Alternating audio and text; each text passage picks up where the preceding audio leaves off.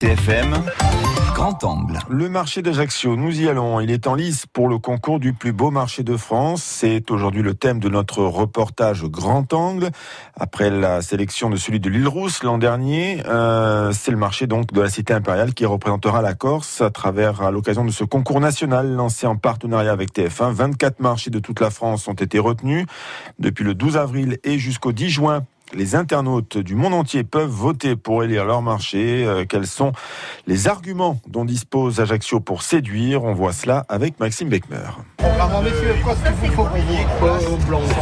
La place des Palmiers et son marché vieux de plus d'un siècle, c'est l'étape incontournable des touristes de passage à Ajaccio. Il y a quelques commerçants qui sont sympas, mais pas tous. hein.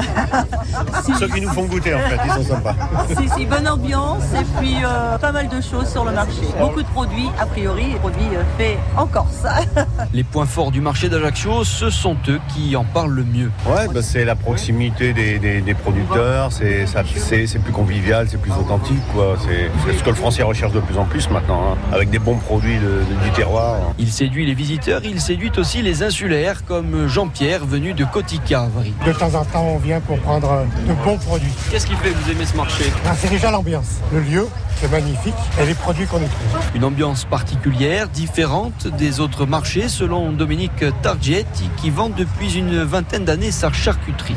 C'est une, une ambiance particulière, même avec les clients et tout. Il y en a qu'on a depuis euh, très longtemps, donc euh, c'est quand même une bonne ambiance. Parce que la clientèle, on a des touristes bien sûr, mais oui, on a aussi des insulaires, voilà, des locaux, Dieu merci. C'est pour ça que nous essayons, nous, euh, personnellement, et quelques-uns sur le marché, d'être présents toute l'année pour satisfaire notre clientèle locale. Un peu plus loin, il y a Doumé Vincenti, le doyen de la place des Palmiers, avec derrière lui 68 années de marché. Et alors, comment vous l'avez vu évoluer Oh. C'était quoi le marché il y a 68 ans Ah, Alors, je vais vous dire, il n'y avait que des, des paysans, des marchands de légumes et rien d'autre. Et maintenant, c'est tout l'inverse.